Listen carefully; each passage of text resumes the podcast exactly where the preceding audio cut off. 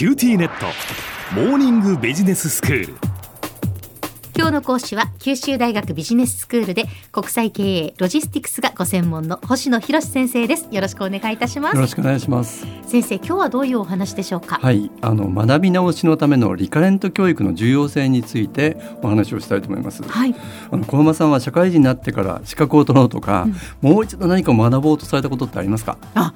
実は日本語教師にすごく興味があって、はい、勉強しようとテキストを買って今読んでいるところです。はあ、まさに学び直しですね。はい、あちょうどいいあのタイミングです。ええ、あの僕自身は企業に就職してからはちねんぐらい経ってからビジネススクールで勉強する機会をいただいたんですけど、うん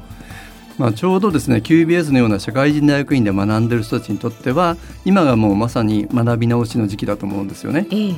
で今までであれば一般的にはこう大学を卒業して社会人になったら、まあ、特に資格を取ろうとか転職に備えるという以外は集中して学ぶってことはなかったんじゃないかと思うんですよね。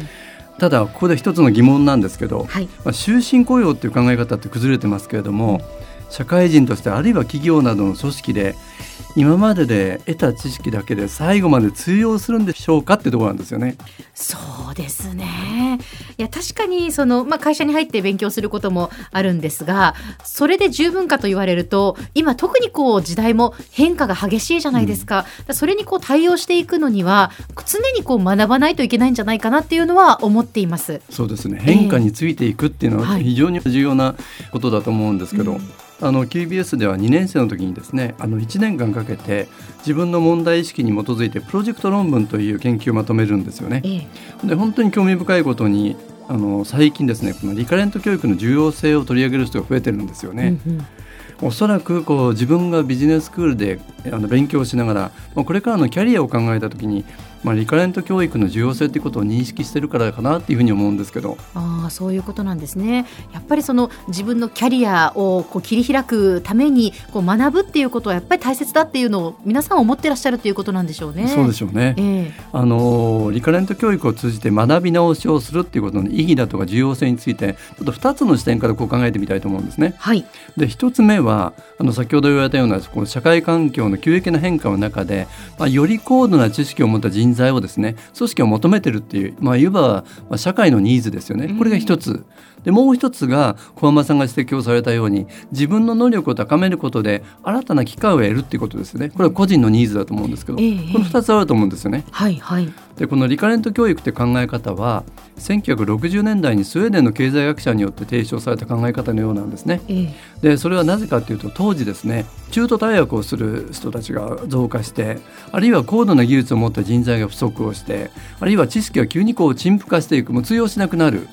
あるいはですね、まあ、世代間の教育の不均衡格差があった中でやはり社会人がこう学び直す機会を提供する必要があるっていうふうに認識されたからなんですよね。うーん、そういうことなんですね。やはりその社会人になるまでに身につけたものだけではもう通用しないよっていうこう認識のもと提唱された教育っていうことですね。はい、その通りです。えー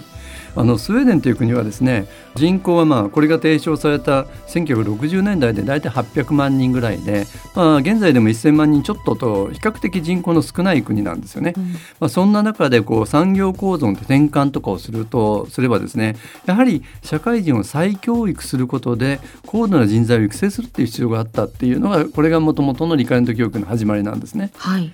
でまあ、ダボス会議で知られるあのスイスの世界経済フォーラムってありますけれども、ええ、今からにねんまえのにせんにじゅうねんにですね、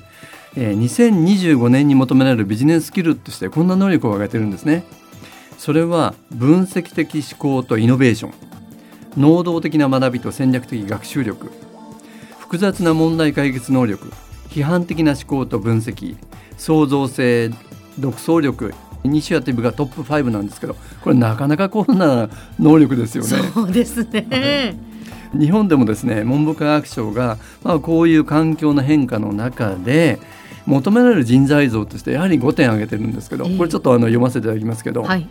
専門知識の土台となる各分野における基礎的な知識の徹底的な理解、これひとつめですね。ふたつめが産業のグローバル化に伴って、まあ、多様な人と一緒に仕事をしていくグローバルな感覚、はい、でみっつめが、まあ、商品でいうと開発からサービスまで一連のこのバリューチェーンを全部眺めながらプロジェクトを遂行するマネジメント力、これさんばんめでよっつめが学んだ知識を現場に実際に適用して有効に活用していく能力としての課題発見能力、解決力、うん、で最後はですね、まあ、基本的なものとしてコミュニケーション能力だとか社会人基礎能力って挙げてるんですけど、えーこんなの持ってる人スーパーマンじゃないかなと思うんですよね。本当にそうですよねまあそれはこれを持っているっていうのは理想でしょうけれども、はい、そうはいかないかなというふうに思いますね。どう考えてもですね、今持っている知識だけでは足りない、うん、つまり改めて学び直しをすることの必要性ってあると思うんですね、う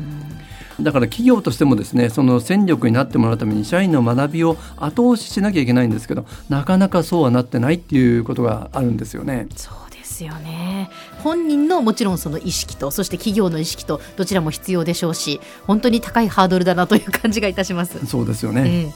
えー、で一方で少し古い数字なんですけど、まあ、にせんじゅうななねんの通商産業省の人材増ワーキンググループというところの資料によるとですね、まあ、社会人が地域の活動だとか趣味だとか学びを含めた会社の外での活動に参加する人っていうのはですね、半分以下しかないっていうふうに出してるんですよね。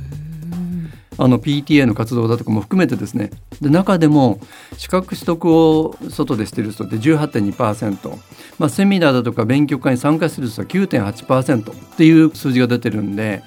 もうもはや社会人になって学び続けている人は決して多くはないってことが現状として明らかになってるんですね。まあ、これでですね、本当に産業構造の転換だとか構造化についていけるのかな、本当に企業の競争力の向上に貢献できるのかなって思うんですよね。まあ、そんなことをですね、やっぱりビジネススクールで学ぶ学生の皆さんということはやっぱりそれを認識して、もう改めてリカレント教育の重要性というものをですね、論文にまとめてるんじゃないかなっていう気がしています、はい、では先生、今日のまとめをお願いいたします。はい、社会人になって改めてリカレント教育を通じて学び直しをするっていうことの意義だとか重要性の一つとしてですね、その社会環境の変化の中でより高度な知識を持った人材を社会が組織が求めてるって話をあの今日はさせていただきました。あの明日はですね、もう一方の自分の能力を高めることで新たな機会を得ることができるんだよっていう、そんなお話をしたいと思います。今日の講師は九州大学ビジネススクールで国際経営ロジスティクスがご専門の星野博先生でした。どうもありがとうございました。どうもありがとうございました。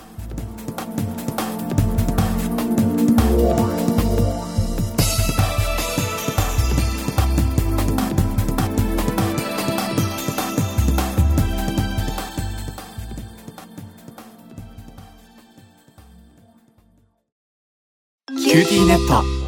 地下って乗り換えたみたいよ。よくそんなに簡単に乗り換えられるわよね。私もそろそろ乗り換えようかな。え、今の彼さんにんめじゃなかったっけ？今年だけで。スマホの話なんだけど。乗り換え簡単、格安スマホの キューティー モバイル。